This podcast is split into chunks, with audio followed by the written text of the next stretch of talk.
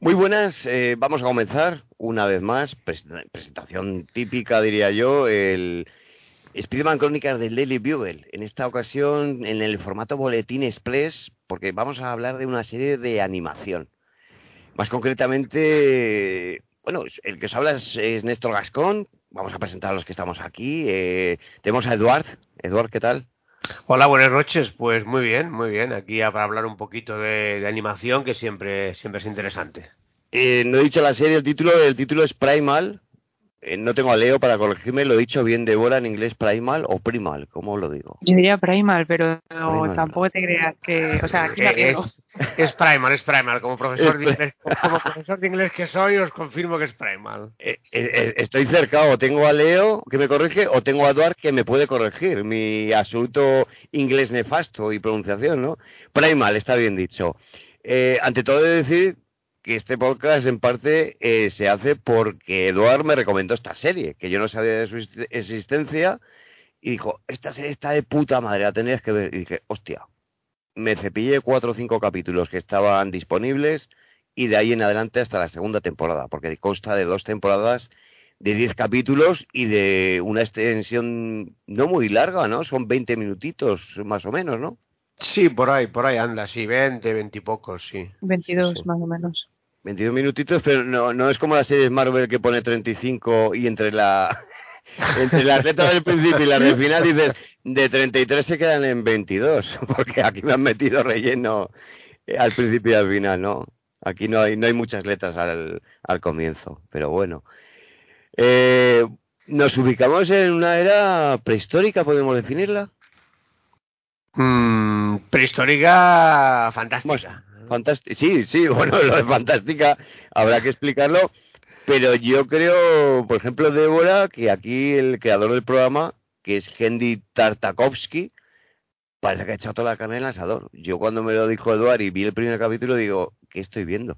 Animación en 2D, violencia raudales, un dinosaurio, un tiranosaurio rex hembra, un cavernícola, ¿qué es esto? Me quedé alucinado con lo que hizo este hombre. Tú te la has visto en 2 días. Yo me lo he visto en 2 días para llegar al podcast, porque si no llegaba. Así que tenía ganas de verla, porque lo comentabais en el grupo y demás. Y ya dije, bueno, pues me animo y así la veo.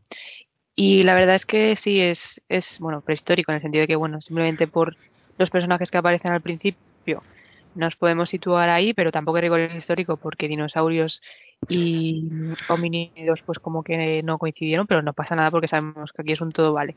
Y luego yo pensando, dije, joder, esto es como jugar al Warhammer Fantasy, porque luego pasan los episodios y te encuentras que sí unos vampiros, bueno, murciélagos enormes, pero con la cara típica de los murciélagos vampiros, que si ahora hay vikingos, que si ahora egipcios de Egipto,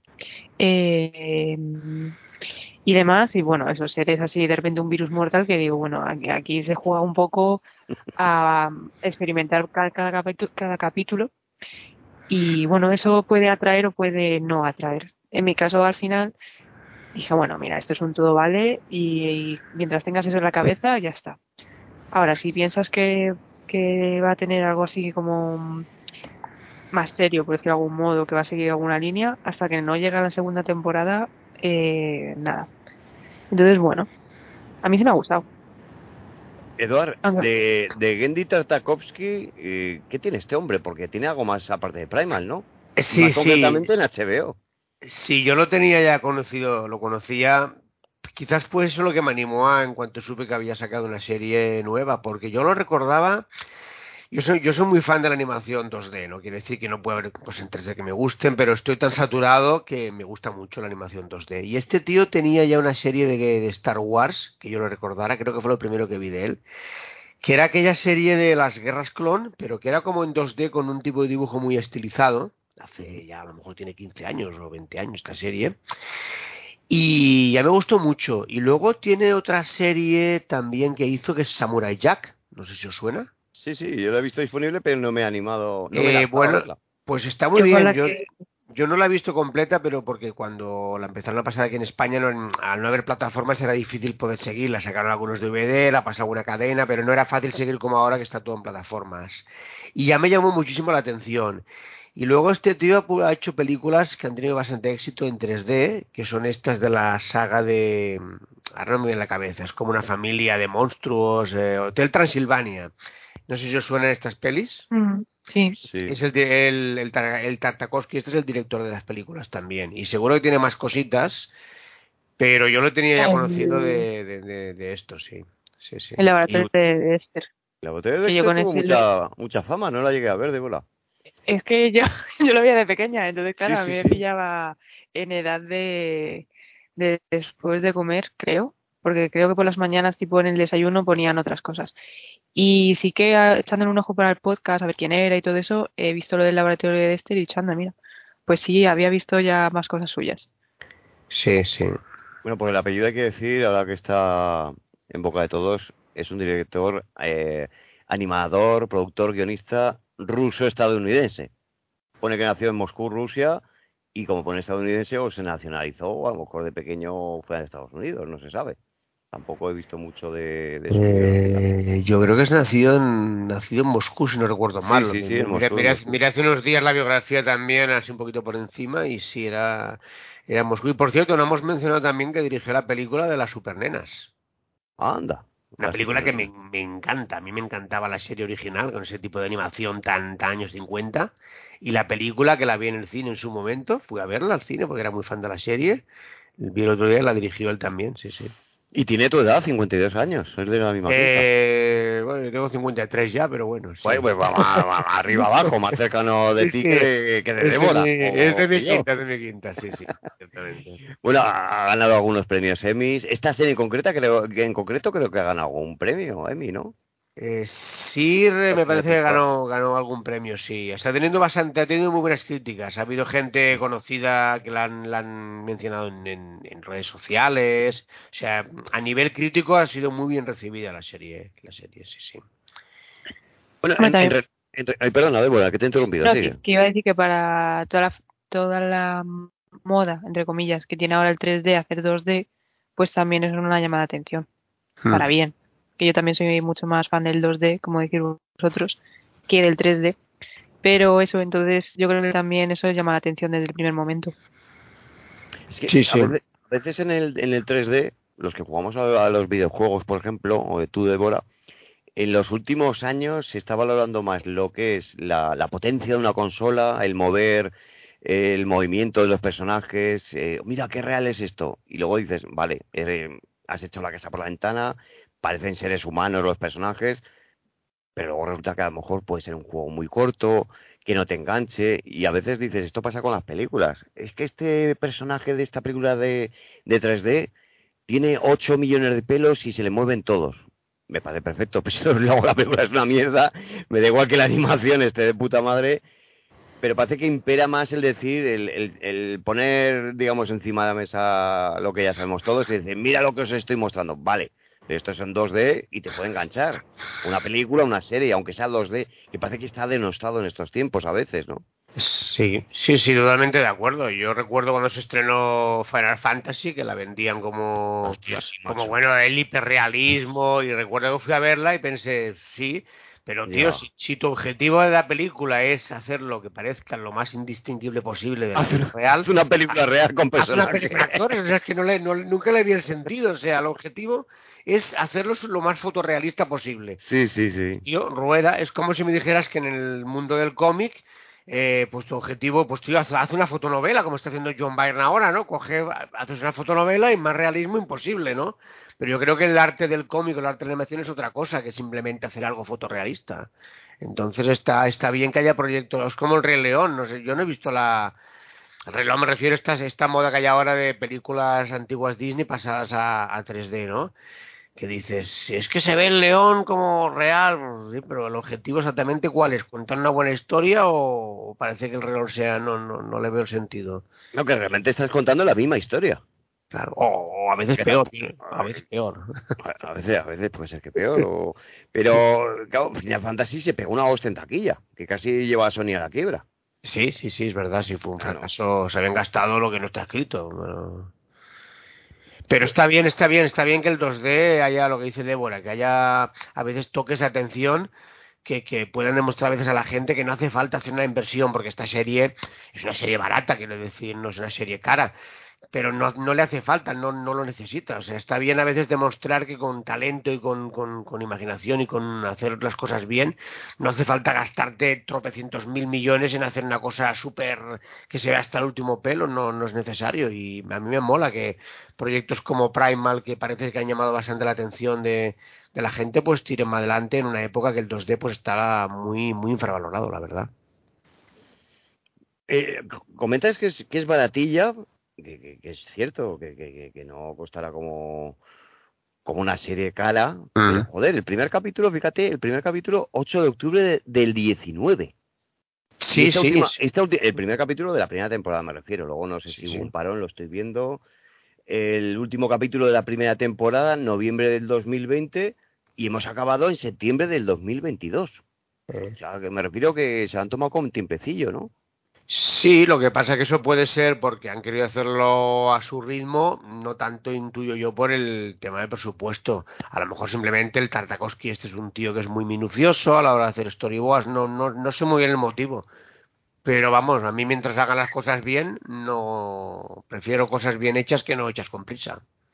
Hombre, en los fondos se ve que tienen mucho trabajo, en el sentido de texturas, de cambios de pinceles y todo eso.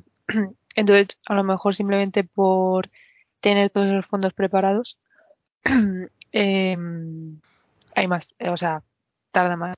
Y luego también yo creo que un poco lo del presupuesto, que si lo tienes más bajo, pues no podrás ir tan deprisa. Entiendo, no lo sé.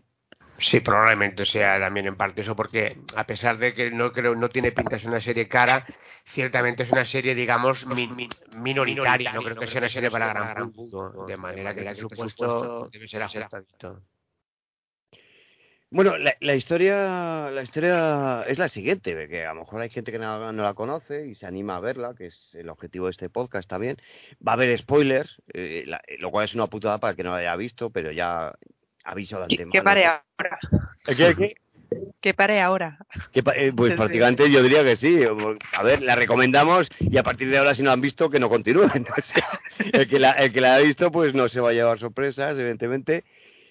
Pero vamos a lo que vamos. El primer capítulo nos presenta a los dos personajes principales. Vamos a llamarlo... Tienen nombres, además, que lo hemos comentado antes de grabar, que son el de Speer, que sería el cavernícola. Sí. Y Punk, que sería la tiranosaurio Rex, que es una hembra. Y el comienzo es acojonante, que yo creo que fue donde me enganché, que ves al pobre hombre con sus chiquillos, creo que está su mujer también, y de repente hay un dinosaurio, un tiranosaurio Rex, de estos que se lleva a la pinza, es normal, es un tiranosaurio, no va a ir a un buffet libre a comer, y masacrar a su familia, lo deja sin familia. ¿Qué ocurre? Que luego tienes a la tiranosaurio Rex, que también tiene a sus chiquillos dinosaurios, y el mismo hijo de puta de tiranosaurio, pues le da igual comerse a los de su propia especie, con lo cual la deja también sin familia y acaban los dos juntos. En parte se vengan también de ese hijo de puta de tiranosaurio hablando en plata, pero acaban teniendo una unión, que es lo que a mí me enganchó de la serie hasta el último capítulo. Que también tiene razón Débora en una cosa, que pierde un poquito, a ver, a veces parece medio mascota, aunque ella marca siempre el terreno también, porque es un animal salvaje, vamos a decirle animal, pero a veces parece más un perro que lo que sería el dinosaurio en sí, ¿no, Débora? Sí, o sea, tiene más la identidad de un mamífero, de una mascota en ese sentido, que un reptil, porque ya te digo que el reptil no se lo he pensado veces. O sea, bueno, los dinosaurios evidentemente no sé tanto por lo típico de que no se sabe con exactitud cómo fueron, pero reptiles de hoy en día, por ejemplo, si comparas con cocodrilos o serpientes, no, o sea, pues incluso con lo de las crías y demás, si las serpientes y los cocodrilos ponen los huevos ahí, dejan el nido y se piran, que es que les da igual cómo crezcan, o lo típico de las tortugas también, que luego por eso mueren muchas antes de llegar al mar, porque es que no hay un padre o una madre que les defienda. Entonces esto es como, esto es un mamífero, simplemente lo han puesto más grande y ya está. ¿Qué opinas de eso, Eduard? Pues... ¿Has conocido algún dinosaurio? Bueno, he conocido tíos muy primitivos, pero... Pero creo que a lo mejor has conocido a alguno y le dices a Débora, pues no es así, tienen cuidado con las crías. No, es que yo leí que sí, evidentemente todos son teorías, nadie estaba allí y todo lo que se puede decir es teórico, pero yo leí que los últimos estudios parecen pensar que el comportamiento en este sentido era más mamífero que reptil, que tenían pocas crías al ser animales tan grandes por lo que sea, ponían pocos huevos y que los cuidaban o creen, evidentemente se creen, no es una cosa que se sepa, ¿no? Pero las últimas teorías parece que van por allí. Y respecto a lo que decís de que el comportamiento llega a ser un poquito de mascota, estoy de acuerdo a medias, porque... Sí. Es muy lento el proceso, ¿eh? En los primeros episodios... En el segundo es definitivo, Eduard. El segundo es que van cazando y la tiranosauria dice, sí, tú cazas, pero si me adelanto y te quito la presa, te la quito. Exacto. Y tardan... Y no es un solo episodio, ¿eh? Se pasan 3 o 4 episodios donde prácticamente la tía pasa por la tía, la dinosauria... Pasa olímpicamente el cavernícola, lo que dices tú, si puede le quita la presa y le putea bastante. O sea que sí, pero me gusta el hecho de que no sea tan inmediato, que haya un proceso largo de ese vínculo que crean, se va viendo cómo lo van creando poquito a poquito. Y a mí me mola la serie. Lo que habéis comentado ahora que has dicho, Eduard, que hay estudios o teorías que al fin y al cabo son eso. Yo recuerdo haber visto la última de Jurassic Park, que ahora no me acuerdo cuál es el título, y uno de los velociraptores, que creo que es hembra, que lo llama Blue, el Chris Pratt, el protagonista. No la he visto. Pues tiene una cría y la está defendiendo como si fuera su cachorro, o sea, que se preocupa por ella y no la deja... Volvemos a lo de siempre, es una película, igual quedaba bien en la película hacer eso, ¿no? Sí, probablemente. Evidentemente en el caso de que las teorías estén acertadas, lógicamente las películas siempre lo van a exagerar y lo van a poner más espectacular. Pero que yo sepa, las teorías más recientes van por ahí. Ahora, si están en lo cierto o no lo están, evidentemente yo creo que ni los mismos científicos lo saben del todo, ¿no? Igualmente vamos a empatizar más con este tipo de personalidad, entre comillas, de este tipo de animales. O sea, más como podemos convertir nuestra mascota. Sí. Más mamífero en ese sentido que reptil, o sea, porque otros... Tampoco entonces habría mucha diferencia entre los T-Rex que van apareciendo, por ejemplo. Sí, ciertamente. Sobre todo de la segunda temporada, joder. Claro. Y luego también me parece curioso porque, yo he ido a buscarlo y tal para ver si la T-Rex realmente era hembra o macho, que a ver, se entiende que es hembra.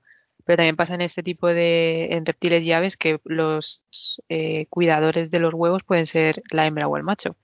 Lo que pasa es que, bueno, aquí ya se sobreentiende por intuición o...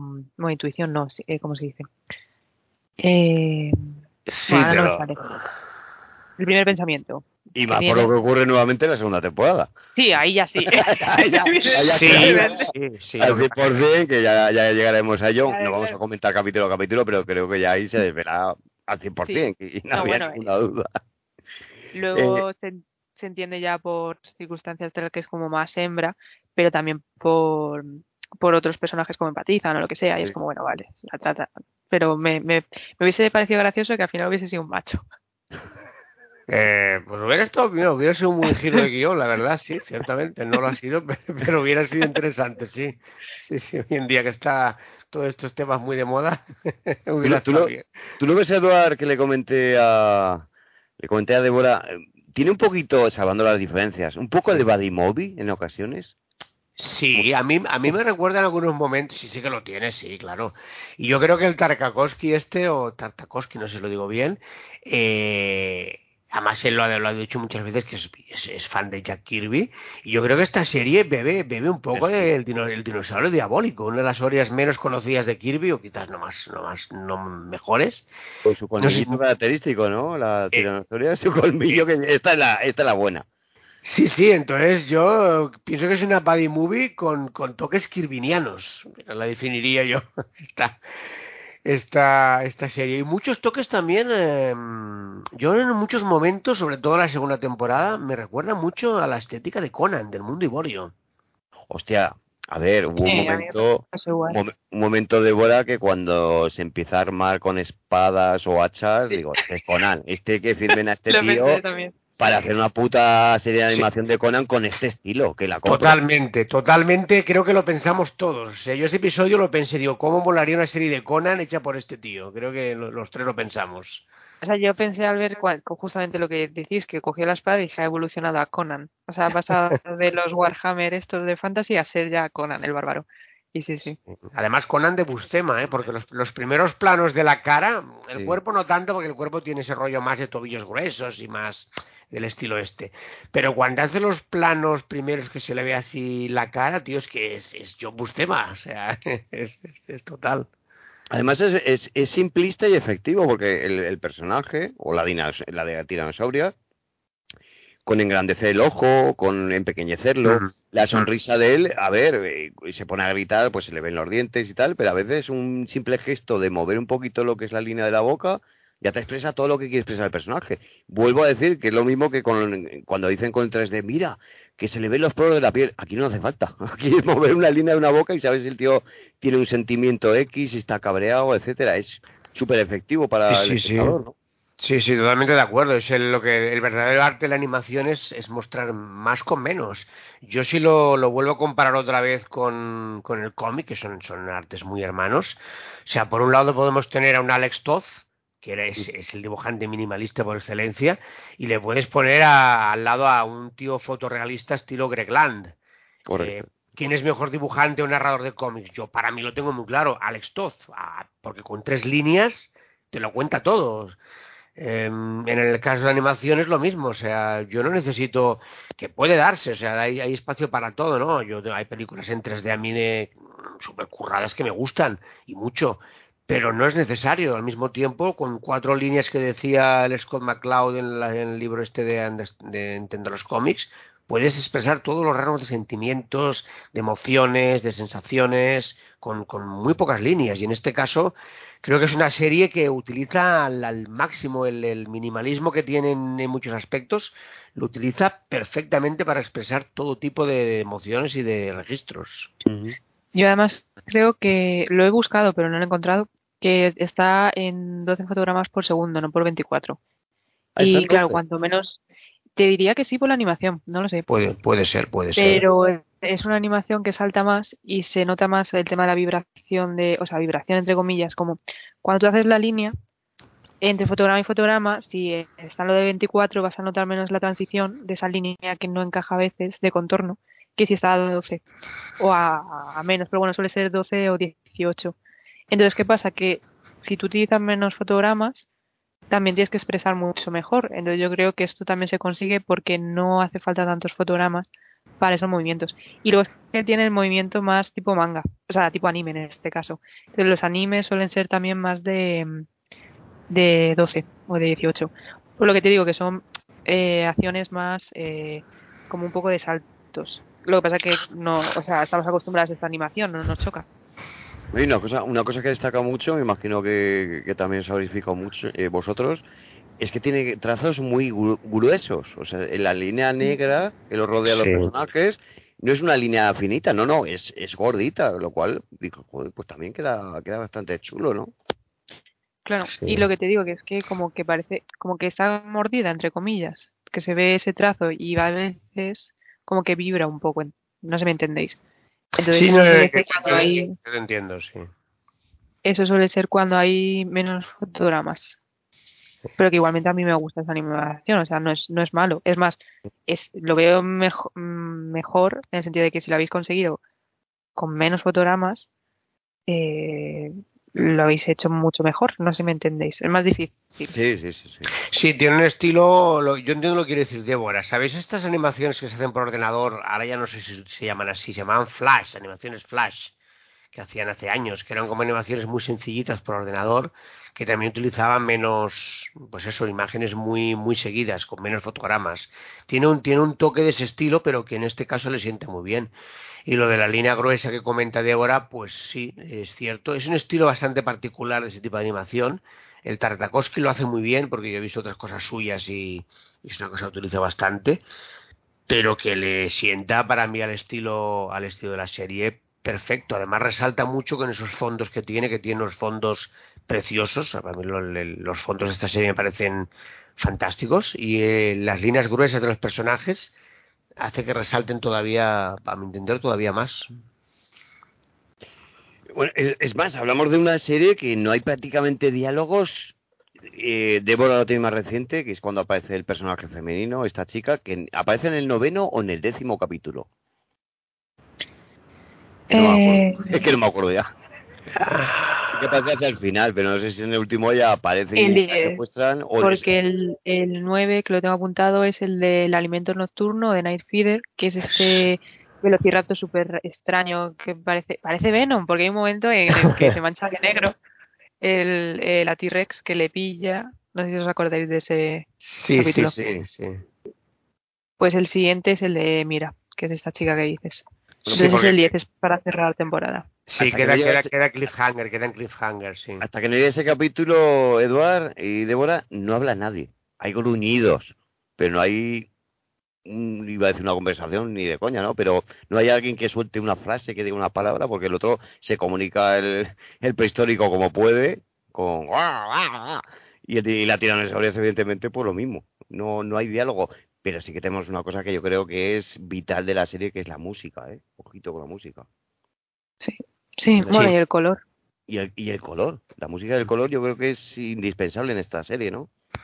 O sea, no sé si os habéis dado cuenta, o al menos yo me he fijado, de la contraposición del verde con el rojo. Que estaba todo el rato... Y si empieza a verde, imaginaos, porque ha pasado.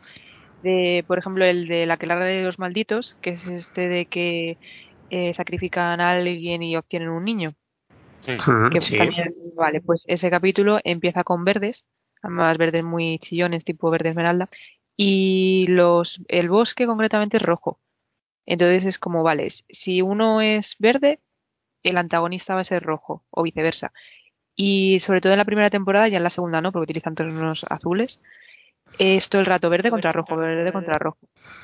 Entonces, a mí me llama mucho la atención por ahí, porque al final es otro elemento narrativo que está ahí, que claro. ¿Me escucha a veces? ¿Se te escucha bien? Sí, por eso no te preocupes, Débora. Ah, vale.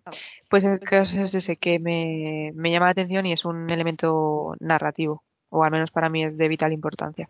Y no sé si os habéis dado cuenta de ese verde contra rojo. Yo voy a reconocer que no voy a mentir. Yo en concreto el verde contra rojo no, pero la importancia de los colores en la serie, de cómo tiene una importancia narrativa, como tú comentas, sí que me había dado cuenta, porque además ya os he dicho que forma parte de los fondos y el color es magnífico en la serie. Ahora, en concreto lo de la contraposición del verde contra el rojo, así también lucubrado como has hecho tú, pues no me había dado cuenta. Y respecto a la música que comenta Néstor, sí, la verdad que la música juega un papel súper importante. Una música también, como es la animación, muy minimalista. Es una música nada elaborada en el buen sentido. Utiliza en el momento que hace falta, los puntos que hace falta y las notas que hace falta. Que es un poquito, Eduard, el apoyo que tiene la música en las películas más clásicas, ¿no? Que la importancia de la música en un momento dado, ahora también hay música, pero me refiero que antes se apoyaba más la película, un momento de acción, un momento de terror, un momento de suspense, un momento dramático. Aquí parece que es el que acompaña también la música a determinados momentos. Sí, totalmente de acuerdo, sobre todo los momentos dramáticos que van muy marcados, claro, como no tiene diálogos, precisamente la serie, por lo menos, en realidad no tiene diálogos, menos un episodio que ya comentaremos. La serie de diálogos como tal, sobre todo la primera temporada, no tiene. Entonces, claro, la música sirve mucho para marcar momentos de tensión, momentos de miedo, momentos a veces incluso irónicos o momentos divertidos, pero además no de manera muy bien hecho, o sea, sin sobrecargarlo en ningún momento, porque a veces también puedes pasarte con la música. Sí. Pero no, en este caso utiliza de manera muy comedida, en el momento justo que hace falta y corta cuando hace falta. Yo me ha encantado también, sí. Tenemos que comentar que es una serie que podemos... A ver, el término gore igual es un poco fuerte, pero sí tiene momentos de ultraviolencia. Menos mal Eduard que es de animación, porque si es de personas reales te veo diciendo que no la vas a ver. No la hubiera podido ver. Ha habido escenas, sobre todo en la segunda temporada, que es más bestia. Sí. Ha habido escenas que, aun siendo animación, a ver, hostia, dices... En cuanto consiguió la espada. Sí, o cuando le machaca la cabeza, le saca los sesos al tigre dientes de sable, bueno, en determinados momentos. Porque la primera temporada, si no recuerdo mal, está clasificada para 13 años, y la segunda para 16. Es decir, que eso ya indica un poquito que... Ha subido el tono, ¿no? Ha subido el tono, sí. La verdad que es bastante violenta, lo que pasa que, claro, es animación y nunca es lo mismo que en imagen real. Ya te digo yo que en imagen real yo esta serie no la veo. Se va convirtiendo, como ha dicho Débora, los primeros capítulos, pues bueno, tienes a cavernícola con a tiranosaurio, tienen aventurillas, porque en cada capítulo pasa algo, que es lo bueno. Y como son cortitos, te deja con ganas de más. Débora se ha visto en 2 días todas las 2 temporadas, y yo casi, como la hablamos la última vez ella y yo, agradecí que fueran episodios semanales. Porque yo me veo que me ponen los 10 capítulos de golpe, Eduard, en HBO, y me los cepillo en 2 días máximo. De esta manera aún tenía el aliciente de decir, ya llega el viernes. Sí. Próximo viernes tengo otro, y el siguiente otro, y voy una semana de descanso, digamos, pero con ganas y ansias de verlo, ¿no? Sí. Eso es positivo en esta serie, es positivo porque al final acabas saturando, pero para mí en todas las series. O sea, yo pienso que yo no soy partidario del tema que te las cuelguen todas de golpe, porque le pasa a esta. Pero le pasa a todas. Al final te ponen una serie, acabas... A mí me pasó hace tiempo, ahora procuro no hacerlo porque me gusta que me duren, pero que llegaba una serie que esperabas con ganas, te veías 4 episodios, 5 en una noche, y al final el cuarto ya no lo estabas casi ni disfrutando. Era tragar por tragar, ¿sabes? Y en esta serie pues le pasa eso, el hecho de ir disfrutándola poquito a poquito. A mí me parece la manera correcta de verla. Débora, pues por cuestiones de tiempo lo ha hecho así, pero no es lo que yo recomendaría. Sí, no es lo que yo recomendaría, ciertamente. Ahora estoy con Cobra Kai, hace 3 días, y me he prometido a mí mismo ver 1 por día, y bueno, ayer ya me vi 2, pero... Menos mal, porque yo me la vi en 2 o 3 días, y ¿sabes lo que ocurre? En 2 o 3 días me la vi, y ahora tendré que esperar a la sexta cuando la hagan. Con lo cual, si te sacan un Señor de los Anillos, un Juego de Tronos, un capítulo a la semana, esa serie la largas entre 2 meses, 2 meses y medio, 3, dependiendo de los capítulos que tenga. Entonces Tú tienes durante 2 meses y medio una serie. Si me la pones entera, yo no me voy a aguantar, me la voy a ver en 2, 3 días o 4, no llega una semana y de repente digo, bueno, pues voy a esperar 1 año. A que saquen la siguiente. ya me la comí entera. Claro. Y eso creo que lo han entendido todas las compañías de streaming, menos Netflix, que sigue con su política, pero creo que las demás compañías de streaming se han dado cuenta que para ellos también es bueno, porque el hablar de la serie en redes sociales, el que se hable de la serie, también se alarga. De la otra manera, ponen la serie, la gente se la ve en 3 días y al cabo de 4 días ya nadie habla de ella. O sea... ¿Qué es lo que le ha podido pasar de bola a Sandman? No, se sigue hablando. Se sigue hablando, ¿no? Menos mal que se sigue hablando de ella. Lo vuelvo a recordar. Sí, pero se hablaría más si estuvieran cada semana poniendo un episodio. Pues, creo yo.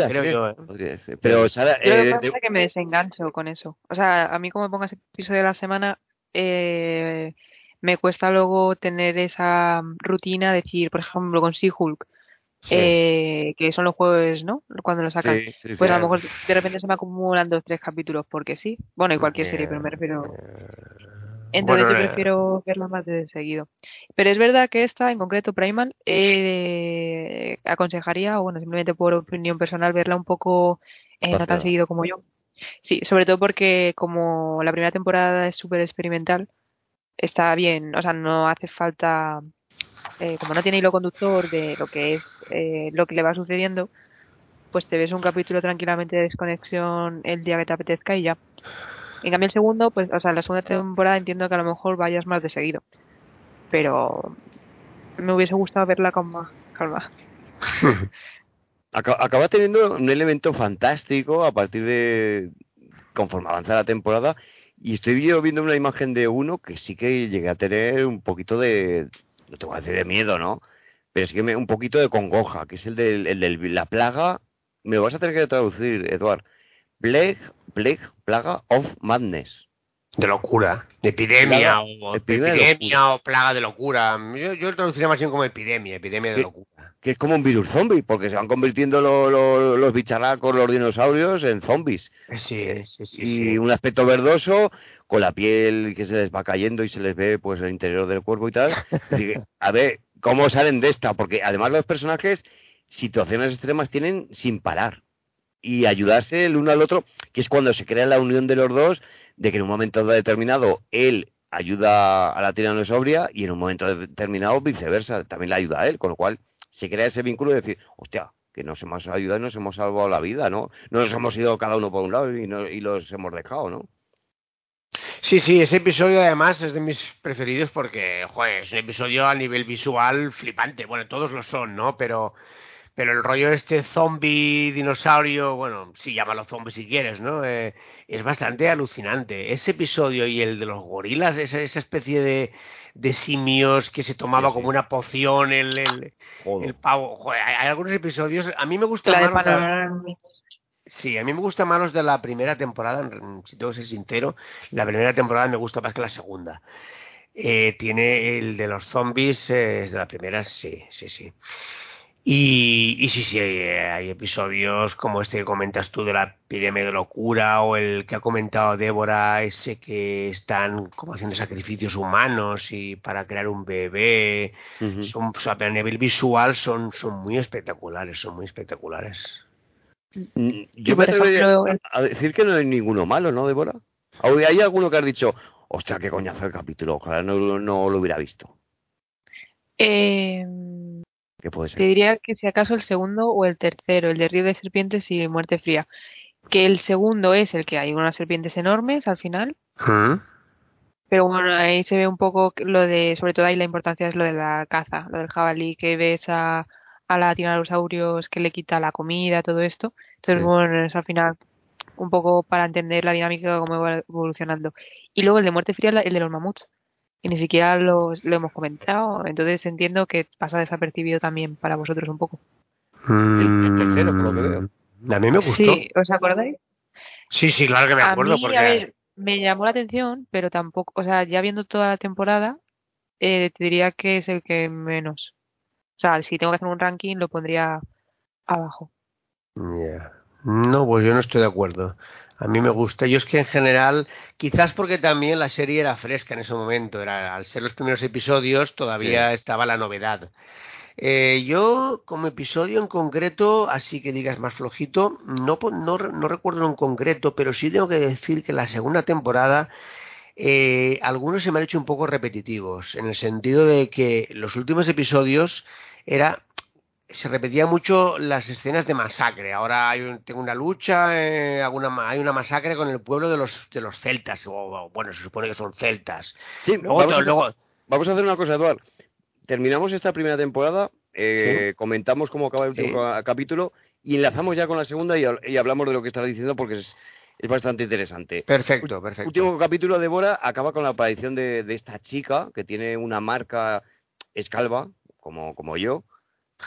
O incluso puede ser que tenga más pelo, yo no sé. Y tiene como una especie de tatuaje, pero que no es tatuaje. Luego descubres que es una marca que le han hecho con como las reses, ¿no? Con fuego. Y esa chica, digamos, Débora, que nuestro protagonista, el cavernícola, dice, coño, un humano, que llevo aquí no sé cuántos días con un tiranosaurio y encima chica. Digamos que como que le gusta, ¿no? Pero la secuestran y se la llevan una especie como de vikingos, ¿no, Débora?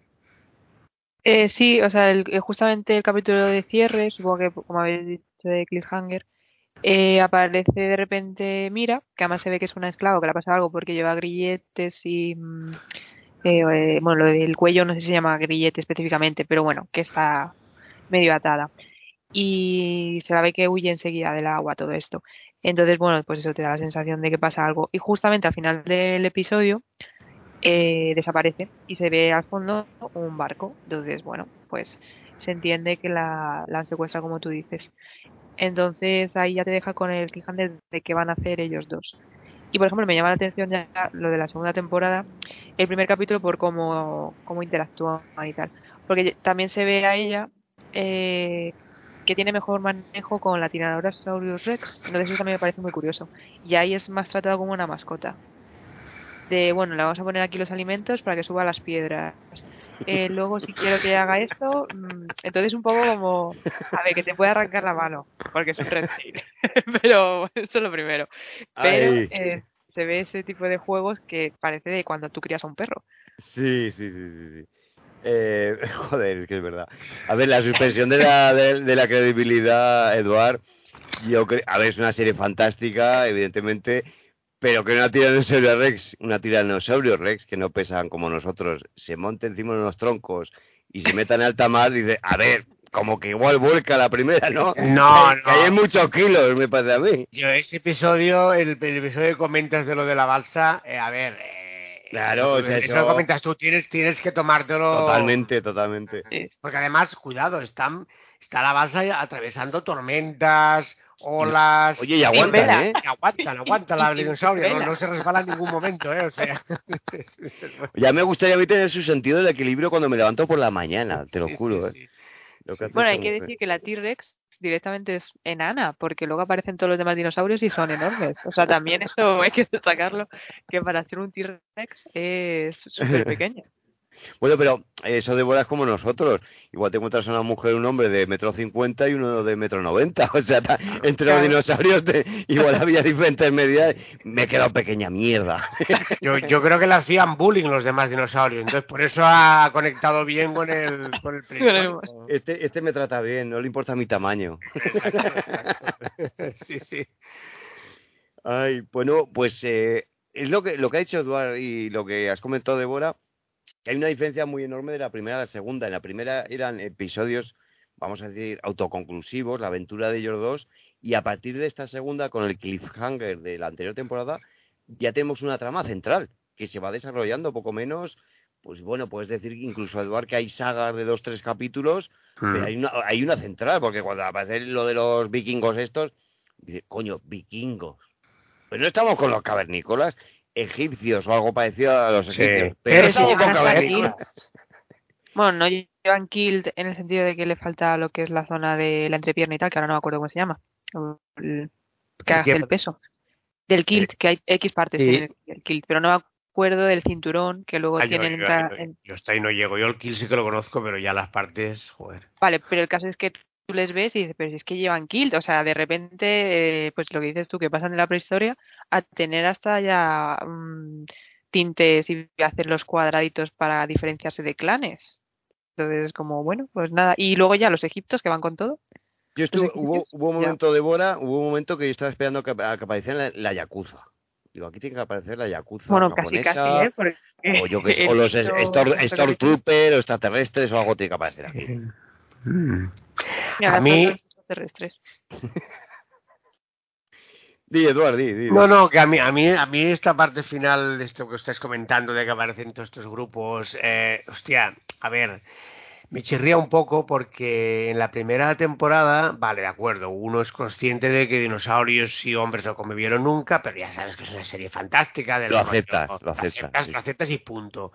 Pero yo creo que ya cargan un poco las tintas ya de pasarse de rosca la segunda temporada. O sea, aparecen en la prehistoria, en una supuesta prehistoria. Egipcios, persas, celtas. Que aparece en la puerta de Istar, que es de Babilonia. Que es como vikingos. Pues vale, sí, lo aceptas, entiendes que no tienes que tener ningún tipo de histórico. Pero la ubicación geográfica, dices, ¿dónde coño están?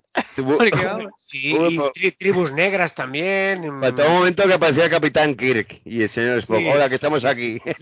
La verdad es que bueno... lo que ha dicho Débora, todo vale. En un momento que dices, lo acepto, que no pasa nada al final. Sí, lo aceptas y la serie se disfruta igualmente, ¿no? Sí. Pero hay momentos que empiezas a ser, bueno, iba a decir surrealista la serie es en todo momento, ¿no? Desde el minuto uno. Sí. Eduard, que es que al final el único cavernícola que aparece es él. Exacto, y de ¿dónde está el resto? Exacto. Que no hay ninguno más que él en todo el planeta. Cierto, lo quería comentar. Y dices, bueno, pero vamos a ver, si en esta especie de mundo fantástico ya hay civilizaciones, ya hay... ¿Dónde coño están los cavernícolas? Y no hay ninguno más. Es una cosa que también es muy flipante, ¿no? acabaron con su familia, pues queda él, no hay más en el mundo más que él, por lo que yo creo que esa isla en la que estaban ellos, pues se ha quedado perdiendo el tiempo, no, sí, puede ser, y a partir de que cruza el mar, ya él ha avanzado. Claro, y ya se encuentra todo. Encuentro una explicación lógica a lo que acabas de decir. Sí, ciertamente tiene lógica. Yo lo pensé y dije, bueno, ese mar es la hostia, porque está a kilómetros y kilómetros de distancia. Pero bueno, sí, tiene lógica por lo de las islas y todo este rollo. Y luego también, pensando desde el punto de vista de las civilizaciones, ¿qué pensarían al ver un T-Rex? Porque claro, tú estás tranquilamente, te conoces más o menos tus depredadores, pero de repente aparece un bicharraco así. Que encima se comporta luego como una mascota, que dices, bueno, es que... Bueno, al principio huye... Bueno, hay otro T-Rex, bueno. Es me parece curioso, porque de repente aparece un macho. Sí, es verdad, es verdad. Que es el único dinosaurio que aparece en la segunda temporada. En el segundo capítulo es cuando empieza ya la orgía salvaje, ¿no, Eduard? Que es cuando encuentran a la chica y de repente una tribu vikinga... Que encima el hijo de puta del director, que me hizo gracia... te medio manipula, porque hay una masacre de la tiranosauria, del cavernícola, yo lo llamo cavernícola, ¿no? Liberan a los esclavos, se cargan a todo Cristo, se cargan a una mujer vikinga que es medio... Bueno, la mujer del jefe, a un chaval que también es vikingo, un niño, y claro, luego llega, es increíble, de verdad.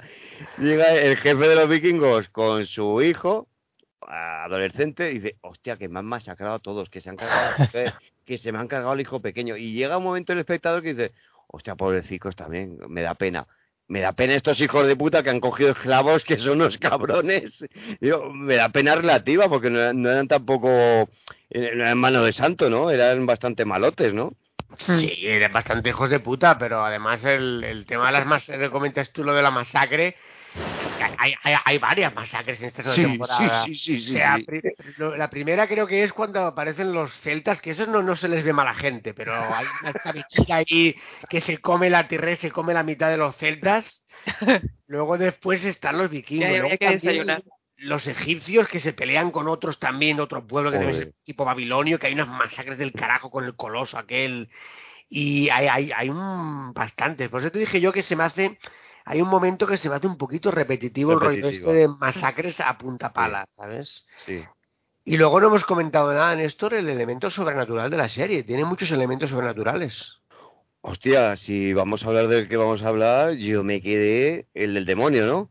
Bueno, había habido cosillas antes ya. Sí, pero en la primera temporada incluso. Sí. Bueno, realmente yo creo que importancia mágica está en la primera temporada más que la segunda. Hombre, pues la segunda sí está ese demonio, pero tampoco es que haga mucho. Bueno, pero cumple un papel importante. Sí, porque al final la temporada acaba como acaba, debido al demonio que tampoco sabemos ni qué quiere, ni qué busca, ni qué... Correcto. Sí. El caos puro, o sea... El villano este por excelencia de hago el mal porque me aburro. Sí, lo que pasa, Débora, que hay un punto que antes lo hemos comentado antes de empezar a grabar con Néstor, no sé si estabas tú ya, que a mí es lo que más me chirría, porque vale, sí, entendemos que la representación del mal, el infierno, el demonio, Hades, lo que quieras, hasta, todo eso te lo compro, pero hay un momento cuando resucita al vikingo este, lo transforma en el ser de fuego, que es como se le enseña la imagen del cavernícola, como diciendo, mira, aquí está tu hijo, el alma de tu hijo, tienes que cargarte a este cavernícola. ¿Pero por qué? ¿Pero por qué? Si no lo conoces, no han tenido ningún tipo de interacción con él, no se han encontrado antes, es bastante... Porque se entiende que no es el mismo de lo de la guerra de los malditos, que es cuando... Yo entiendo que no.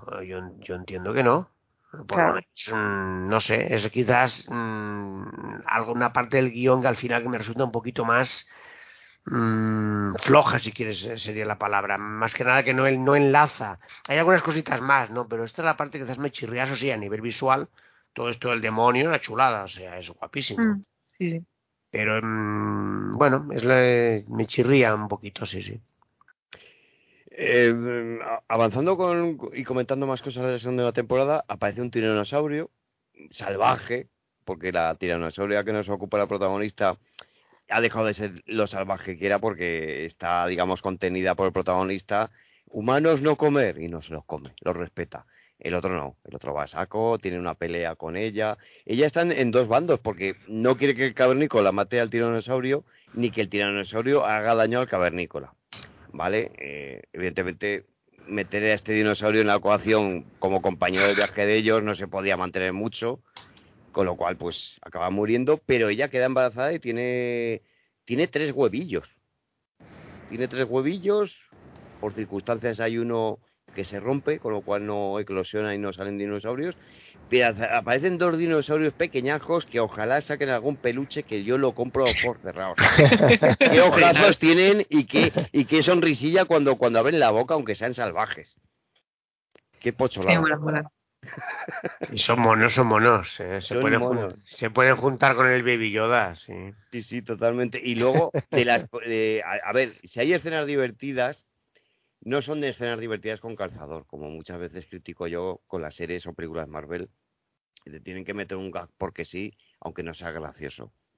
Aquí una cosa que me hizo gracia es lo que ha comentado Débora, que para que ella se suba a la barca, hay un momento en que le cogen los huevos. Y la otra ves a la tiranosauria que coge el huevo y lo vuelve a llevar a su sitio. Y al mismo tiempo el cavernícola le ha cogido otro huevo. O sea, a mí me hizo gracia porque ves a otra loca diciendo, pues si me están llevando los huevos. Y al final los llevan, pero para que ya se suba a la barca. Y hay momentos graciosos dentro de la seriedad que tiene la serie de principio a fin, ¿no?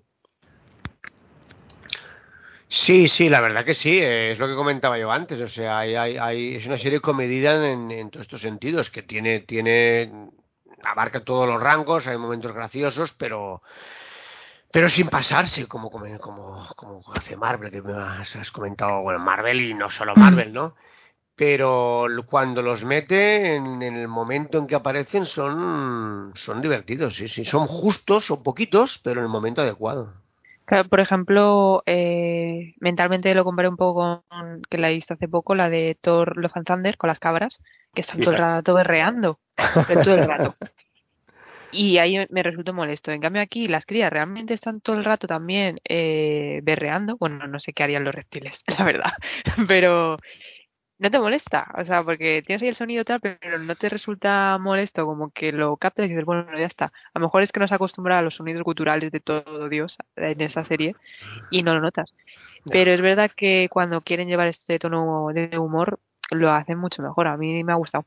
El problema, o sea, el problema de Débora lo tienes tú, que no entiendes el humor de Taika Waititi. Claro. Joder, es que es evidente. El humor excesivo desde el minuto uno, ¿no? Hasta el último. ¿Tú esa la has visto, la de Love and Thunder? Sí. Además la he visto y me dirás, pero qué tarado, la he visto dos veces en cine. Y te dirás, dos veces, tanto te gustó, ¿no? ¿Perdiste una apuesta? No, lo que pasa es que la vi yo, fui con una amiga, y luego pues llevé a mi sobrina. Bueno, por una sobrina y justificación, ¿vale? O sea que ahí sí, bueno, es lo que las cabras tienen gracia la primera vez. El problema es que cuando salen 20 veces, pues ya dejan de tenerla. Sobre todo gritando esas 20 que se tocan. Lo que se dice siempre, un chiste hace gracia la primera vez, cuando lo has contado 50... va perdiendo la gracia. Sí. ¿Opináis como yo? Tenemos una villana que yo creo que es la villana de las dos temporadas. O sea, la importancia que tiene. Es una hija de puta. Pero mucho. Pero de la gorda. Pero mucho, ¿eh? Y va con tacón. O sea, a mí eso me sorprendió. Exacto. Sí. O sea, otra modernez más, ¿no, Débora? Sí. Pero que con esas rocas que hay y todo. Pero ¿cómo vas en un barco con un tacón de aguja? La reina. Entonces, claro, había que decir la reina, ¿no? Joder, esta se parte los tobillos. Luego tenemos también esta cosa que suele suceder a veces de este villano que no es tan villano, que sería el fortachón que llamo yo, y tiene una fuerza que es increíble. Yo no sé si es una especie de Hulk o algo así, por una raza de hombres bastante enormes, ¿no? Sí. Y yo supone que son los negrotes así fuertes, sí. Tipo Michael Jordan, ¿no? Yo Shaquille O'Neal, ¿no? Pero sí. Yo creo que hay un momento que me puso la piel de gallina, que van a un pueblo pacífico, que les están dando ofrendas de comida, y coge la hija de puta y dice, que no tenéis nada más, y le dice al otro, mátalos. El otro los ve que son pacíficos, que no llevan armas, que no llevan nada, y amenaza a la hija pequeña que tiene, que pues si no lo haces ya sabes lo que va a pasar. Y ves al tío matando a la gente, obligado por la otra, pero claro, dentro de él diciendo o lo hago o mata a mi hija pequeña.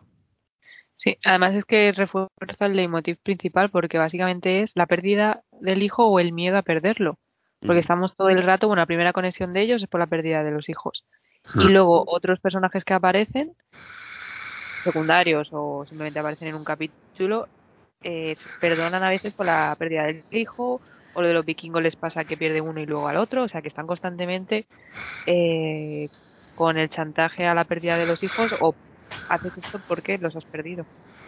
Sí, es muy recurrente. Además, se repite también con el tema de los huevos. La hija de puta esta quiere los huevos del dinosaurio para hacerle exactamente el mismo chantaje al tiranosaurio Rex. De en plan, tengo tus huevos. Bueno, suena mal dicho así, pero bueno, tengo tus huevos. Tengo tus huevos, obedéceme, mata a todo el mundo que yo te mande, o tus huevos también van a... Es lo mismo que hace con el coloso este, o sea, lo repites, sí.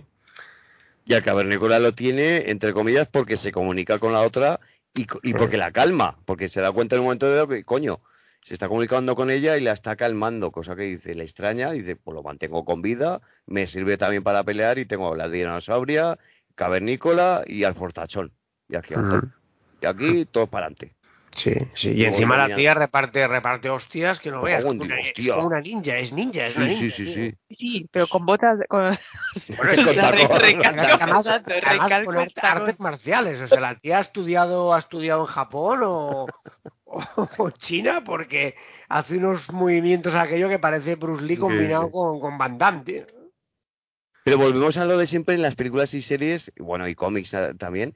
Cuando un villano es tan cabrón, estás deseando que llegue el capítulo de que se tome la revancha. Y digas, mira, aquí te van a dar pa'l pelo, que es lo que he estado deseando desde hace 2 capítulos. Y al final sucede.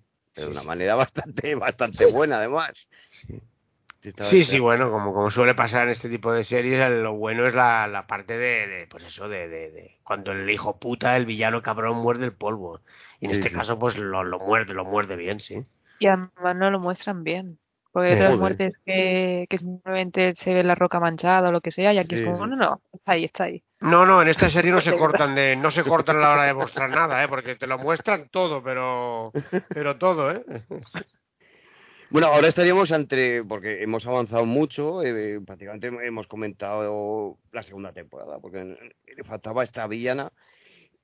Aquí ya viene el spoiler total, porque hablamos del último capítulo, ¿vale? Del 10º de la segunda temporada, que no sabremos si habrá una tercera, ¿de acuerdo? El que no quiera seguir adelante, pues que pare aquí y vea la serie, y cuando la vea...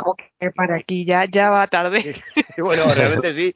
Pero claro, el último capítulo es muy, muy definitivo también, Débora. Sí. Así que a partir de ahora hemos avisado.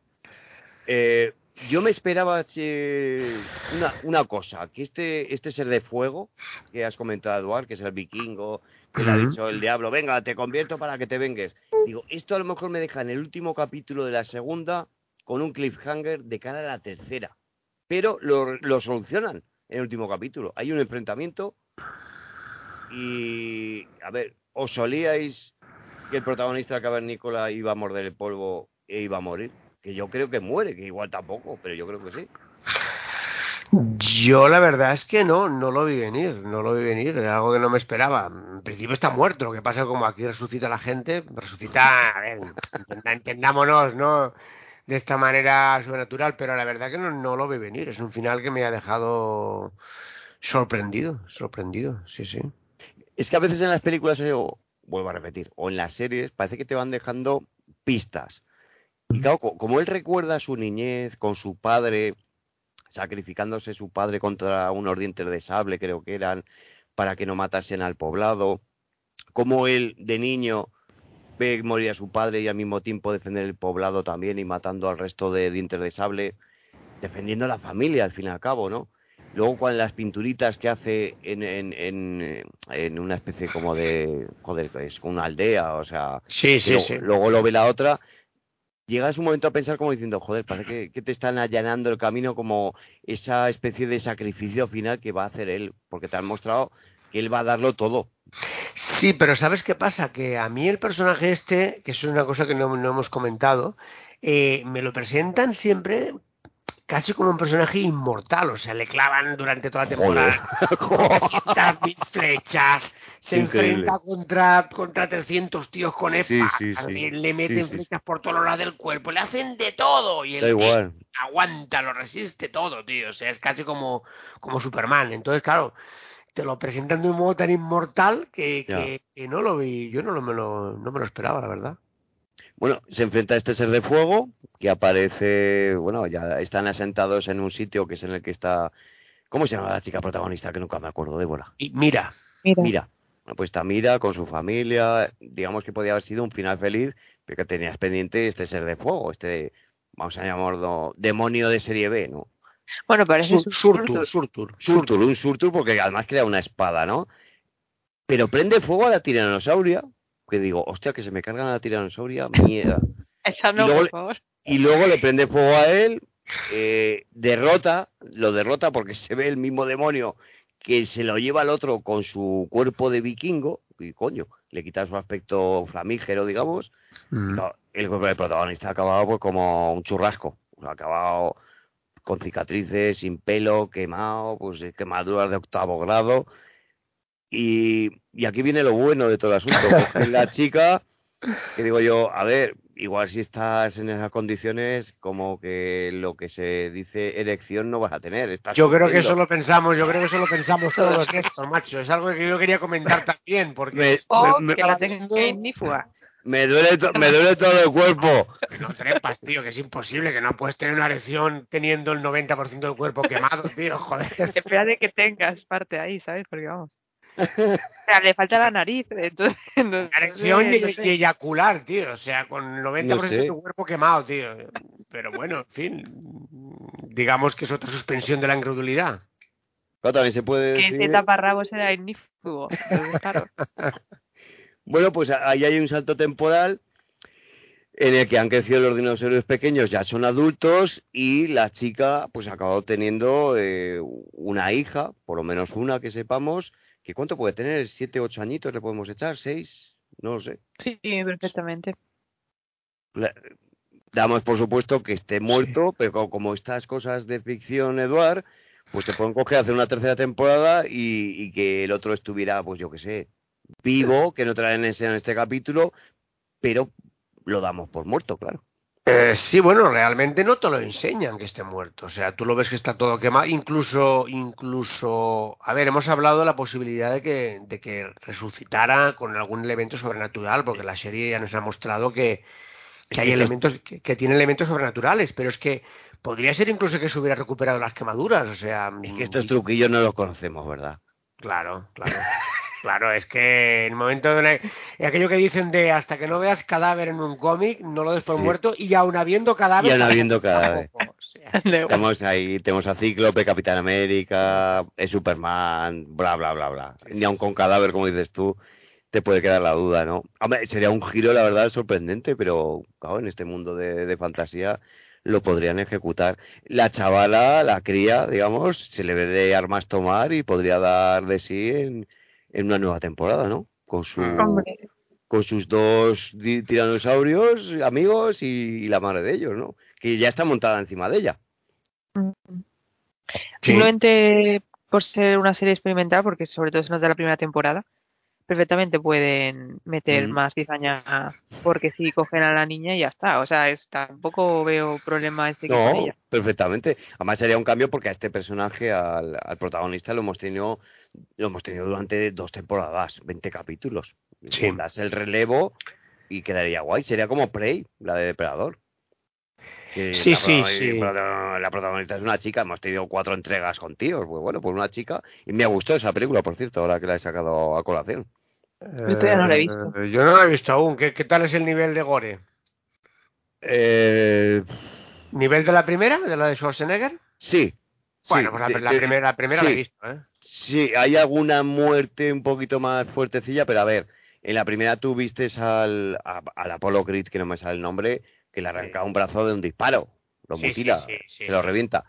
Bueno, pues aquí hay mutilaciones tipo George Lucas y tal, pero no hay... Vale, vamos a ver si me pongo una tarde y la veo, porque en general veo que a la gente ha gustado bastante. Sí, coge bastante la esencia de la primera, en la jungla y tal, y les funciona bastante. Y la chavala lo hace de puta madre, la protagonista. A ver si una tarde me la veo. Merece la pena. ¿Tú la has visto, Débora? No, todavía no, pero también es otra que quiero ver. Además, Predator me gusta más que Alien. Bueno, ahí, pero me suelen llamar la atención. ¿Tendré que hacer un podcast para motivarte para que la veas? Puede ser. No, porque luego hace... Puede ser. Lo que pasa es que, sí, bueno, al menos esas son una... ¿Cuánto dura? No es larga, hora y media, bueno. No llega a 100 minutos, creo, es cortita, de verdad. Que sí. Como tres episodios de Hulka, Débora. No, Hulka son los cortos. Sería como cuatro episodios de Hulka. Entonces, sí. 4 episodios de Hulka, Dios mío. Bueno, a Hulka le quedan 4 capítulos, ¿no? Va por el 5, creo. No, sí, yo la he abandonado ya, la verdad. Tú la has dado ya por perdida, ¿no? No, sí. La verdad, me planteé en el segundo. No he podido seguir con ella. Abandoné la Caballero Luna también. La Caballero Luna la dejé en el 4. Joder. Abandoné Miss Marvel en el 3. La verdad es que... tú viendo 3 series es como si vieras una completa. 4 de uno, 3 de otro, 2 de otra. No, sigo las que me gustan. Por ejemplo, la de Cobra Kai. Acabo de empezar la 5ª temporada. Las 4 anteriores me han encantado. Stranger Things me encantó también, la última temporada. Simplemente que estas últimas que ha hecho Marvel no me han enganchado. O sea, me parecen productos muy flojos. Entonces, pues las he dejado, pero cuando una serie me engancha, vamos, ya te digo, por las últimas que he visto, Stranger Things, esta de Primal, y oye, si me enganchan y me gustan, a muerte, no hay ningún problema. Hombre, si ves un par... ¿Lo has empezado o no? ¿Sandman? No, Sandman no, porque he estado verano, estuve fuera en agosto y ya me tengo que poner, es de las que tengo pendientes ponerme ahora. Quería acabar primero la de Primal y ver Cobra Kai, y cuando termine Cobra Kai me pongo con Sandman. ¿Tienes el antecedente de los cómics? Porque yo no los había leído. Sí, yo los he leído todos, sí. La verdad que me gusta mucho, sí.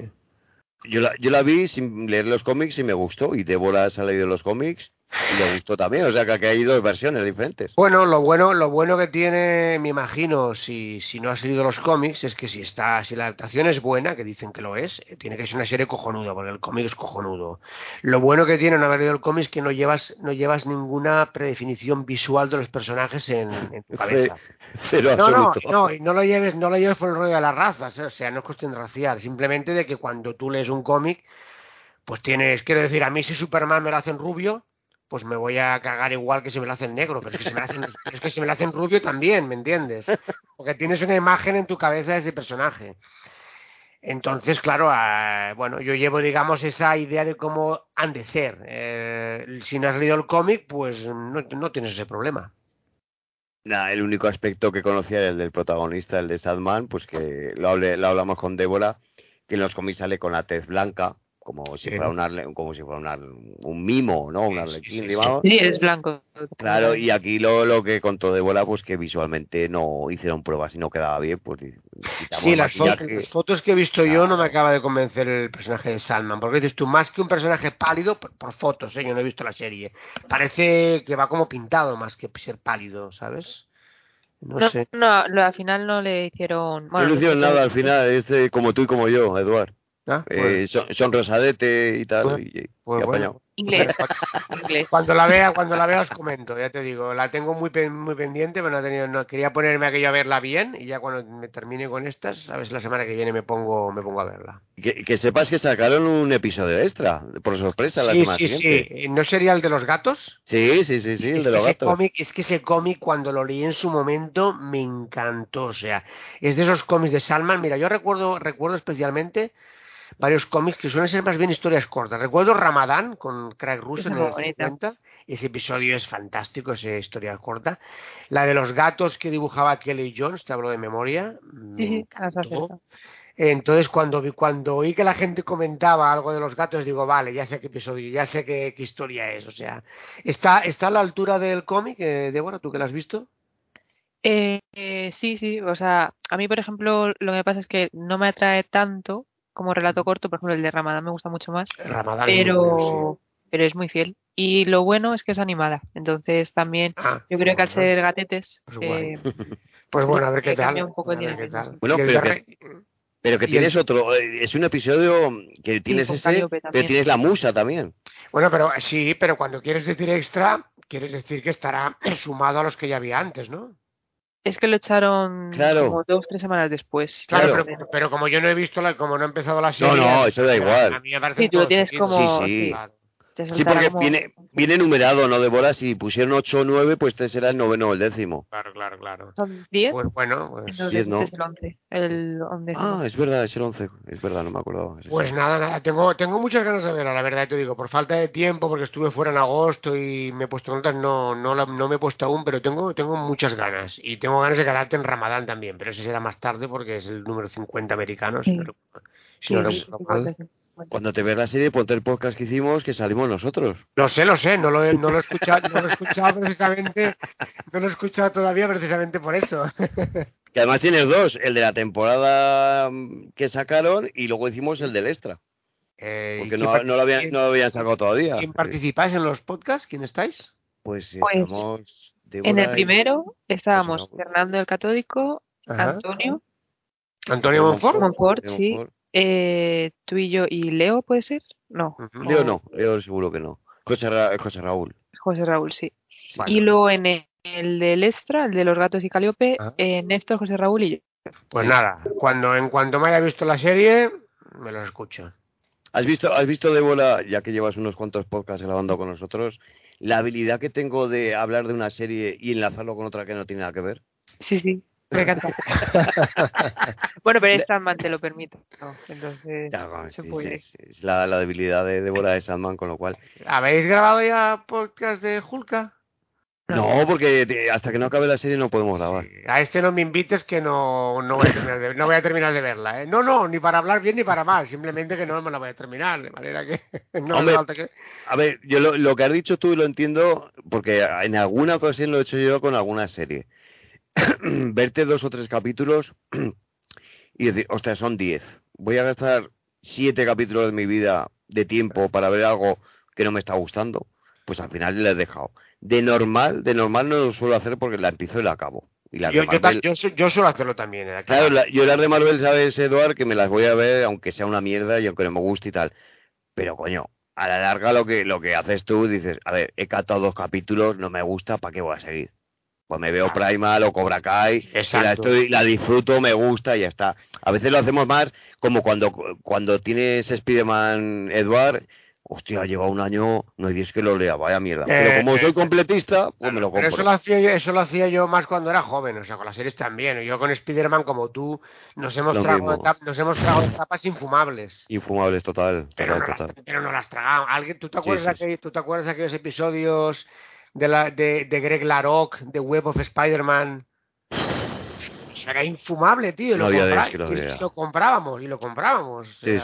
A saco, todos los meses. Era la droga que te daban todos los meses. Sí, pero éramos jóvenes, Néstor. Sí, pero por eso lo que has dicho tú. Mira, he catado Caballero Luna, me he visto 4. No me convence, para que me voy a ver 4 más. ¿No te la acabaste tampoco? ¿No te la acabaste? No, hablo de ti.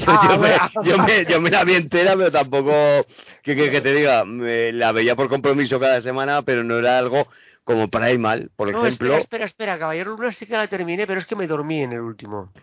Hombre, cabrón, sí. No te me duermas en el último, duérmete en el quinto. Sí. En el final no te duermas. Sí, la acabé a media. La que no terminé fue Miss Marvel. Miss Marvel la dejé en el cuarto, creo. Bueno, pues no pasa nada, aunque no la había. A ver, mira, sinceramente mejor hacer eso. Es que hay demasiadas series, entonces si no te gusta, pues no. Claro. No pierdas el tiempo. Es que hay muchas series, tío, para ver, y lo dices tú, ¿no? Si y otras cosas en la vida. Exacto, no, bueno, pero evidentemente hay muchas más cosas, pero hablando solo de series... Hostia, es que la oferta es infinita, o sea, llega un momento que dices, mira, tío, normalmente uno ya va al tiro fijo. Yo veo Stranger Things y, hostia, muy mal tiene que ir para que no me guste. Sí. Primal o Cobra Kai, porque ya las has probado, sabes el rollo que tienen, sabes que es lo tuyo. Pero a veces no, a veces pruebas y dices, pues mira, tío, esto no es lo mío, y ya está, y lo dejas. Y ojito también con Stranger Things, que la última temporada hubo un parón. No sé si dijeron que el parón fue para retocar un poco los efectos especiales de los últimos capítulos para que quedasen mejor y tal. Hostia, pero que te metían capítulos de 1 hora y media y 2 horas. Sí, pero... Que dices, pero ¿esto qué es? A mí no me molesta que dure lo que dure, pero me refiero que por lo menos hubo un paroncito, tardaron 1 mes o 1 mes y medio, pero te la meten toda entera. Digo, pero tío, ponlo una vez a la semana. Sí, exacto, es que Stranger Things es una serie que no le, para mí no la, sobre todo esta última temporada que eran episodios tan largos, no le ayudó nada que la pusieran, vale, sí hicieron un parón, pero pues lo pusieron en dos bloques. Sí. Esta serie la hubieras puesto un episodio de hora y media cada semana y hubiera sido muchísimo mejor, Pero bueno, no, a mí me gustó mucho la última temporada, estaba muy, vamos, la disfruté. Hubo gente que dice que estaba muy estirada y no voy a decir que en algunos momentos puntuales se notaba un poco estirada, pero me parece que eran un buen villano. Bueno, lo estaba viendo por las ramas, pero me gustó, sí. Lo que más le suelen criticar es la trama de Rusia. Porque yo me apetecía más saber de Eleven o de los chiquillos o del rockero y tal, pero cuando llegaban a Rusia decía, joder. Sí. Creo que eso lo pensamos todos. Sí, esa trama, bueno, la veías y bueno, pero realmente lo que molaba estaba en lo que dices tú, el rockero, los chavales. Sí. Sí, y Vecna. Sí, ahora ya te digo una cosa, para un fan metalero ochentero como soy yo, tío, la escena de Master of Puppets, eso es orgasmo. No sé qué, supongo que con Leo que es metalero lo has comentado también, eso es orgasmo total, tío. No, pero además, pues elevaron una canción que no sé si le ha dado no sé cuantísimo dinero a la cantante, que no se le había escuchado desde los años 80, que es una canción que yo he puesto en el móvil, en Amazon Music creo que es, o en YouTube, y no tengo la misma sensación que cuando estás viendo la serie. O sea, yo prefiero ver esa canción en la serie, que me pega más, que escucharla simplemente pues en tu lista de canciones en el móvil. Digo, qué cosa más extraña. Bueno, porque en la serie hay un contexto. Sí. Claro, ¿te acuerdas del grupo, la cantante? Porque no caigo en ninguna canción. Ni me acuerdo. Yo sé la canción que dices, pero no recuerdo la cantante. Buscas incluso el tráiler de la cuarta temporada y es casi como el leitmotiv, como ha tenido porque otras. Es la es la canción que se supone que es la favorita de la pelirroja, ¿verdad? Correcto. Sí. No, es que estaba pensando en metaleras. Entonces, por eso no, esta no es metalera, esa no. No, esa no, es otra estilo pop, puede ser pop o algo así. Sí, pop porque es la de la chica, ¿no? Esta no es del rockero, no es de Lady. No. Pero bueno, parece que Netflix, Netflix porque es la productora de Stranger Things al fin y al cabo, les está, como se dice, alegrando la vida de determinados autores diciendo, hostia, vuelvo a ser el más descargado después de 40 años, aunque sea un mes. Sí. Y los royalties vienen para mí, gracias Netflix, gracias. Me he embolsado $1 millón que no tenía. Está bien. Pero bueno, pues acabamos el podcast. La verdad que yo recomiendo Primal. Me da igual que la veáis de tirón o veáis un par de capítulos cada día, lo que sea. Y la segunda temporada, pues lo que hemos comentado. Nivel de violencia aumentado, tiene unas tramas más definidas, pero si hace una tercera temporada, creo que la veremos, ¿no? Hombre, sin dudarlo. Bueno, hay que tener en cuenta eso, lo de la serie experimental, que a mí eso me ha llamado mucha atención. Sobre todo en la primera temporada se nota un montón. O sea, y lo que digo, que es que yo remarco mucho que me parece una partida de Warhammer. Porque como los Warhammer tenía antes el fantasy, que si hombres lagarto por un lado, que si los zombies, que si los conde vampiros, que si los no muertos que eran de Egipto. Entonces digo, bueno, pues, sí, es que están estos, dice, pues ahora contra quién me toca. Ala, pues contra los conde vampiros que tenemos, unos murciélagos gigantes. Y ya está. Entonces, bueno, eso también mola mucho. Pues si te gusta el rollo experimental, Débora, te recomiendo también que veas Samurai Jack, que está en HBO también, y es el mismo director. Pues nada más, la que he visto es el del laboratorio de Dexter, que sí me molaba. O sea, mola, sí. Pues la voy a tener que ver también. Me la apunto, aunque tengo 4 o 5 series, que si El Señor de los Anillos, Juego de Tronos, que si esta, que si la otra, pues una más que más me da. Ya puestos. ¿Y cuál viene de Marvel? ¿Cuál es la que viene después de Hulk de Marvel? ¿Cuál es la próxima? What If. Mira, What If, esa tiene, es muy... Sí, porque tiene episodios muy majos. Tiene otros también que es bastante tuño. Sí, pero sí. Los que están bien están muy chulos. Bien. Sí. Lo que pasa que... me parece que lo comentamos hace poco, Débora, que te pasé un pantallazo. Sí. Ponía What If y luego Invasión Secreta, pero ponía 2023. O sea, te lo digo ahora, si no. Puede ser. El chat. Julka creo que acabará en octubre, pues igual nos dejan huérfanos noviembre y diciembre. Cosas. Bueno, pero viene Star Wars. Bueno, el hombre lobo llega primero. Sí, es que además no sé si se están alternando, Eduard, una de Marvel, una de Star Wars, una de Marvel, una de Star Wars. Entonces hay una de Star Wars que está al caer. Como serie puede ser que sí, lo que pasa es que además nos llega ahora el Hombre Lobo en Halloween y luego llega el especial de James Gunn de Guardianes de la Galaxia. Que la verdad, los dos pintan bien. Pero por lo que me... ¿Tipo película? Sí, especiales de esto de una hora. Pues está bien, ¿no, Débora? Sí. ¿No has visto el tráiler del Hombre Lobo? No lo he visto, luego me lo pongo. Pues, bueno, es el que ha sacado Disney ahora con lo de... Sí, el que ha sacado. Pues póntelo, está chulo. Ponte Werewolf by Night en YouTube, tráiler, y está chulillo, sí. Bueno, luego me lo veré en el ordenador. Ahora que lo has dicho, pues se me ha pasado. Lo pusieron en el grupo, pero se me pasó. Sí, yo por eso lo vi. Que en la captura que me has pasado está Secret Invasion. Sí, se dirá así, no sé. ¿Cómo se dice? Invasión. Vale. Bueno, ha quedado aquí. Hombre, pero para eso no eres profesor de inglés, pues habrá que aprovechar. Principios de 2023, luego Echo, mediados del 23, temporada 2 de Loki, mediados del 23 también. Bueno, Loki bien. Sí. Eduardo, Loki mejor que Echo, por favor. Sí, pero que tampoco Echo no me interesa nada. Pero ya lo sé. Ya. Loki. Ya. A medias, pero bueno. Después de Loki, ¿cuál venía, Débora? Ironheart, finales del 23, y luego Agatha, Coven of Chaos, finales del 23 también. Al final han hecho la de Agatha, Eduardo. Han hecho una serie de Agatha, tío. Sí, pero además estas series. Hostia, hay que tener cojones, ¿eh? Eso es rizó totalmente, tío. La verdad que no me interesa. A priori, luego igual están de puta madre, pero a priori no me interesa ninguna, Oye, así tiene más tiempo para ver Cobra Kai, joder. Quiero decir que no es cuestión de ser hater, pero tío, Agatha a mí es un personaje que no me interesa lo más mínimo. Ironheart ni lo conozco. ¿Cuál era la otra que me has dicho? Echo, pues la verdad, interés cero. Que luego igual resulta que la serie está bien, ¿no? Pero interés cero. Y la de Secret Invasion, bueno, esa quizás... Bueno, sí está bien.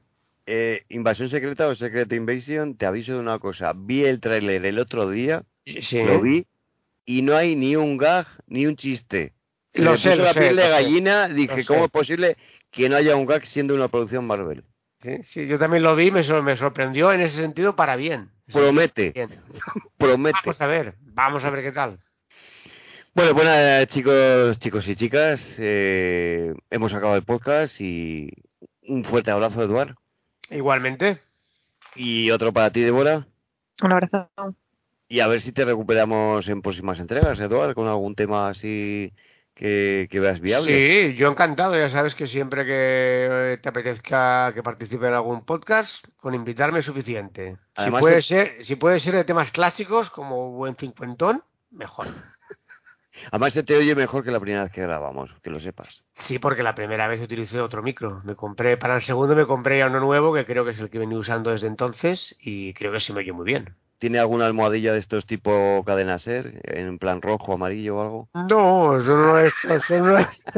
Cabrón. Son uno de estos de orejitas así con palito de micro que me costaron creo que 20 euros y la verdad que se oye muy bien. Pues funciona. Me alegro mucho. Un abrazo a los dos. Nos vemos. Venga, un abrazo. Chao.